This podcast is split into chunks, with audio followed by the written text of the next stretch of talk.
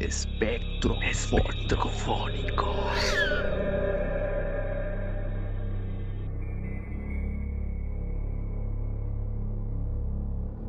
Hola, bienvenidos a Espectrofónico, el espacio en donde las frecuencias de lo inexplicable abren las puertas a lo desconocido.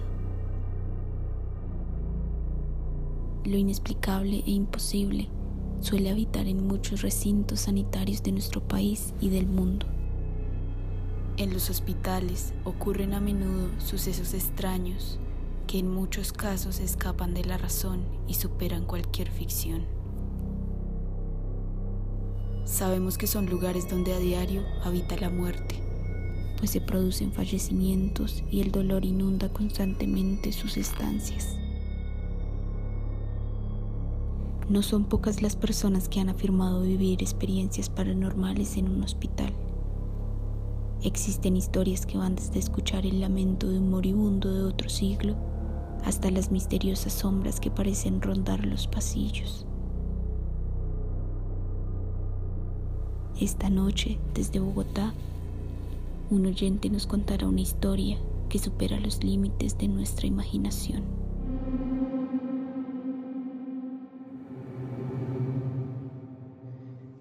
Ok, entonces, eh, cuando yo estaba en la universidad, vi una clase de arte que se llama curaduría. Entonces teníamos que organizar una exposición, montarla y todo lo demás.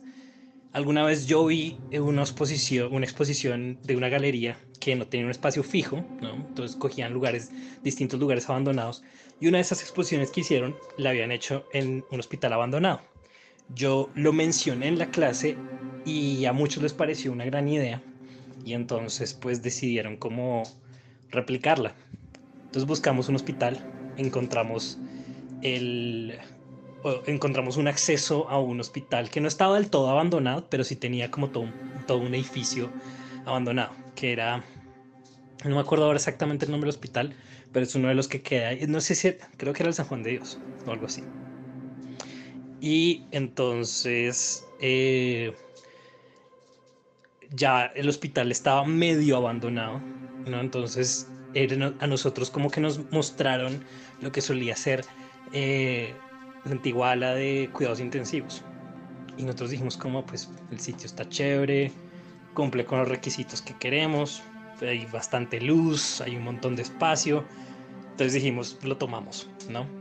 Y eh, a nosotros nos llamó la atención que había como un montón de compuertas en el piso, había puertas por todos lados y había varias que tenían como doble candado. Nos llamó la atención, pero pues no le paramos muchas bolas en ese momento.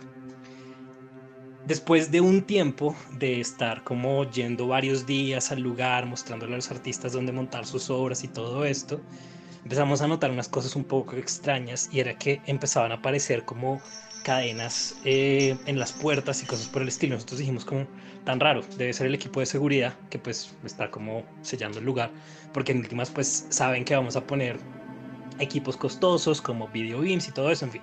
Entonces como que no le paramos muchas bolas. Em, y nos decidimos como a explorar otras áreas del edificio y otros pisos, ¿no?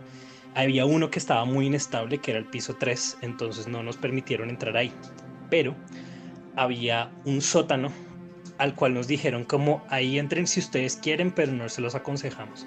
Nosotros dijimos como, pues, supersticiones eran, no sé. Entonces fuimos a explorar el sótano efectivamente y nos dimos cuenta que muchas de las compuertas que había en el piso y todo eso daban al sótano. Y en el sótano encontramos una puerta que estaba como medio entornada y que daba, no sabemos hacia dónde muy bien pero vimos que había algo que se movía ahí. Nosotros dijimos, pues es un ratón, una rata, lo que sea, o muchas ratas, en fin, y no le pusimos atención. Y después de eso, eh, cuando salimos de nuevo, los guardias de seguridad nos preguntaron cómo todo bien en el sótano y todos como, sí, normal.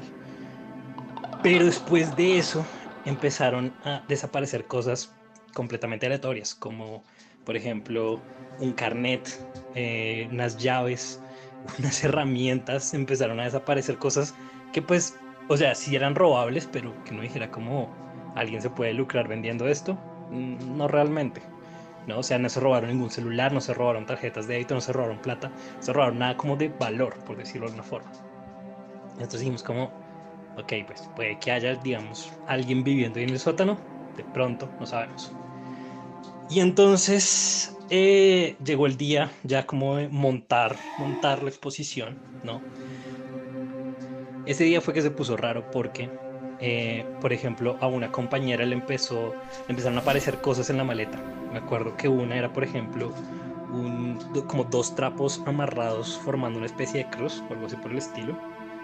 Y pues eran trapos como sucios, viejos y que pues tenían como unas manchas que parecían como de sangre seca, ¿no? Como cuando la sangre se seca y queda como impregnada en la tela. Así, se veía extraño, se veía muy raro. Entonces pues como que lo botamos, pero le aparecieron por ejemplo como de esos de, de, esas, de esos coquitos que caen de los pinos y todo eso, pero en el hospital o en el patio del hospital no había ese tipo de árbol. Entonces pues era más extraño todavía. Y a otro compañero, por ejemplo, se les aparecieron las llaves y se les aparecieron cosas como completamente aleatorias, tipo herramientas, cosas que pues sí son robables, pero que nadie se podría lucrar de eso. Entonces, pues nosotros como que dijimos, bueno, vamos a hacer como un protocolo de seguridad, buscamos como un cuarto que estuviera como apartado, dejamos todas las cosas ahí, guardamos cosas en un carro, en fin. Y ahí como que todo se normalizó, pero de un momento a otro empezamos a escuchar ruidos rarísimos que venían de las compuertas de los pisos, ¿no? Entonces, eh, nosotros dijimos como que qué diablos está pasando ahí, dijimos como bueno, ya, le, tuvimos que convencer al equipo de seguridad para que bajara con nosotros y volvimos a encontrar la puerta entornada. Y cuando ellos vieron la puerta entornada, nos dijeron mejor salgamos de acá. Entonces como, pero ¿de qué nos están hablando? ¿Por qué tenemos que salir de acá? Y se pusieron muy raros y no nos quisieron decir pues absolutamente nada. Después de ese episodio, llega el día, pues como un par de días antes de la inauguración, ¿no? Y eh, habíamos dejado ya todo montado, ya había obras que estaban montadas y todo esto. Y había cuadros que estaban pues no rotos, pero sí estaban desmontados y había cosas que estaban como guardadas y nosotros pues no, no habíamos hecho nada de eso. ¿No? Nosotros le dijimos al equipo de seguridad como alguien entró, alguien algo, y sí había una cámara de seguridad que apuntaba hacia la, hacia la entrada como de ese lugar, pero pues nunca vimos a nadie, ni revisamos las cámaras de seguridad varias veces y nunca vimos nada. Sencillamente era como algo que si no entraron por un lado del, del edificio, pues vino desde adentro. Y después de que, de que ya montamos la exposición y todo esto, y ya inauguramos, eh, empezaron como a aparecer más cruces de trapo, ¿no? Pero, pero nosotros ya pensábamos que era una broma de los de seguridad, básicamente, ¿no? Y después como que un, un, un compañero eh, fue a hacer una visita guiada y se quedó un rato solo. Y nosotros cuando ya pues eh, se estaba terminando el día, como que fuimos a ver la cosa y a nuestro compañero lo encontramos muy, muy enfermo, ¿no? Y como que le dolía un montón, el estómago nos decía, pero que no había comido nada, en fin, era bien extraño. Entonces pues lo llevamos, ya que estábamos en, en una clínica, pues lo llevamos a la parte nueva donde sí estaban atendiendo gente y todo esto. Y le hicieron como pues todas las radiografías, un TAC y todo esto. Y encontraron que tenía como en el estómago un pedazo de trapo. Y nosotros decimos como, pero ¿cómo se lo comió? El tipo dice que no sabe, pero que eh, él estaba esperando hacer la visita guiada y que se recostó un momento al lado de las escaleras y se quedó dormido y cuando se despertó tenía el dolor de estómago. Entonces, poco extraño, pero dijimos como, bueno, inconcluyente todavía. Él se recuperó, todo bien y todo esto, pero eh, volvió a aparecer otra cruz de trapo encima del parabrisas del carro en el que normalmente íbamos a la exposición. Entonces ya dijimos que, ok, estos son los heladores, no cabe ninguna duda, ¿no? esto sí es como una broma que nos están haciendo. Y bueno, durante el resto de la exposición varios nos enfermamos, tuvimos como náuseas, eh, algunos tuvieron como malestar estomacal, otros tuvieron dolores de cabeza súper intensos, en fin, como que había, nos estaba aquejando distintos dolores, pero nosotros pensamos que era en parte el estrés, ¿no? De estar ahí como todo el tiempo y como en ese ambiente tan maluco. Entonces dijimos como, no, no le vamos a parar muchas bolas.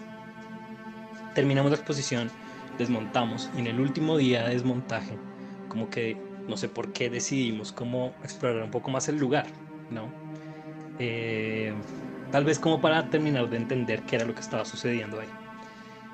Y al sótano no pudimos entrar porque, eh, mejor dicho, no, no tenía cadena ni candado ni nada, pero pues sí estaba como cerrado. Y había un olor muy fuerte. No sé si era algún químico que habían echado o algo así por el estilo, en fin. Pero no pudimos entrar. Entonces subimos al segundo piso. Y en el segundo piso lo que encontramos fue como un poquito aterrador porque había como en, una, en un rincón una especie de yesca que estaba preparada, ¿no? como hojas secas y ramitas y todo esto. Y había cinco muñequitos colgando.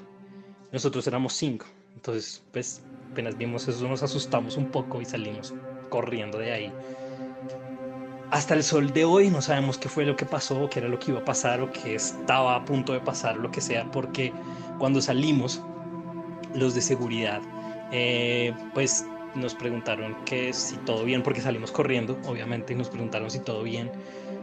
Y pues nosotros dijimos, pues no, hay algo extraño ahí arriba. Y ellos fueron con nosotros, revisaron y efectivamente encontraron eso. O sea, nosotros no nos lo estábamos soñando. Nos dijeron, como vean, vengan mañana por la tarde y terminen de desmontar mañana por la tarde, pero lo que más les recomendamos es que salgan de acá de una vez corriendo y no vuelvan. No vuelvan hasta mañana por la tarde y tranquilos. Entonces, pues nosotros nos montamos al carro un poco asustados y seguimos manejando así como en medio de una tensión. Hasta el sol de hoy, definitivamente no sabemos qué fue lo que podría haber pasado, pero fue bastante asustador. Muchas personas en Bogotá han narrado historias paranormales en distintos hospitales. Sin embargo, el hospital más aterrador es, en definitiva, el Centro Médico San Juan de Dios. Este lugar fue cerrado y abandonado hace 19 años gracias a la negligencia del Estado. Sin embargo, hasta el año pasado, muchos antiguos trabajadores y sus familias lo habitaron aunque inicialmente lo hacían en forma de protesta frente al cierre, con el tiempo este se convirtió en su hogar. Estas personas convivieron por años en un lugar que para muchos es considerado escalofriante, no solo por su arquitectura abandonada, sino también por sus múltiples historias sobre apariciones y fenómenos sobrenaturales. Las personas que trabajaron y fueron atendidas en este lugar aseguran que vieron muchos fantasmas, unos buenos y otros malos, pero todos ellos eran personas que fallecieron en el hospital. El fantasma de la monja es la historia más recordada. La historia cuenta que una monja entregaba medicina a los pacientes mientras las enfermeras extrañamente permanecían en un sueño profundo. Sus antiguos habitantes también cuentan que la morgue es donde se siente más actividad paranormal. Esto, según ellos, a la gran cantidad de personas por muerte violenta que llevaron allí. Actualmente, el Estado colombiano tiene planes de demoler este antiguo hospital y construir uno nuevo. Sin embargo, estos planes no se han efectuado y por el momento este sigue siendo el sitio favorito del peregrinaje fantasmagórico en Halloween. ¿Qué opinan? ¿Darían un recorrido por sus instalaciones? Espectro.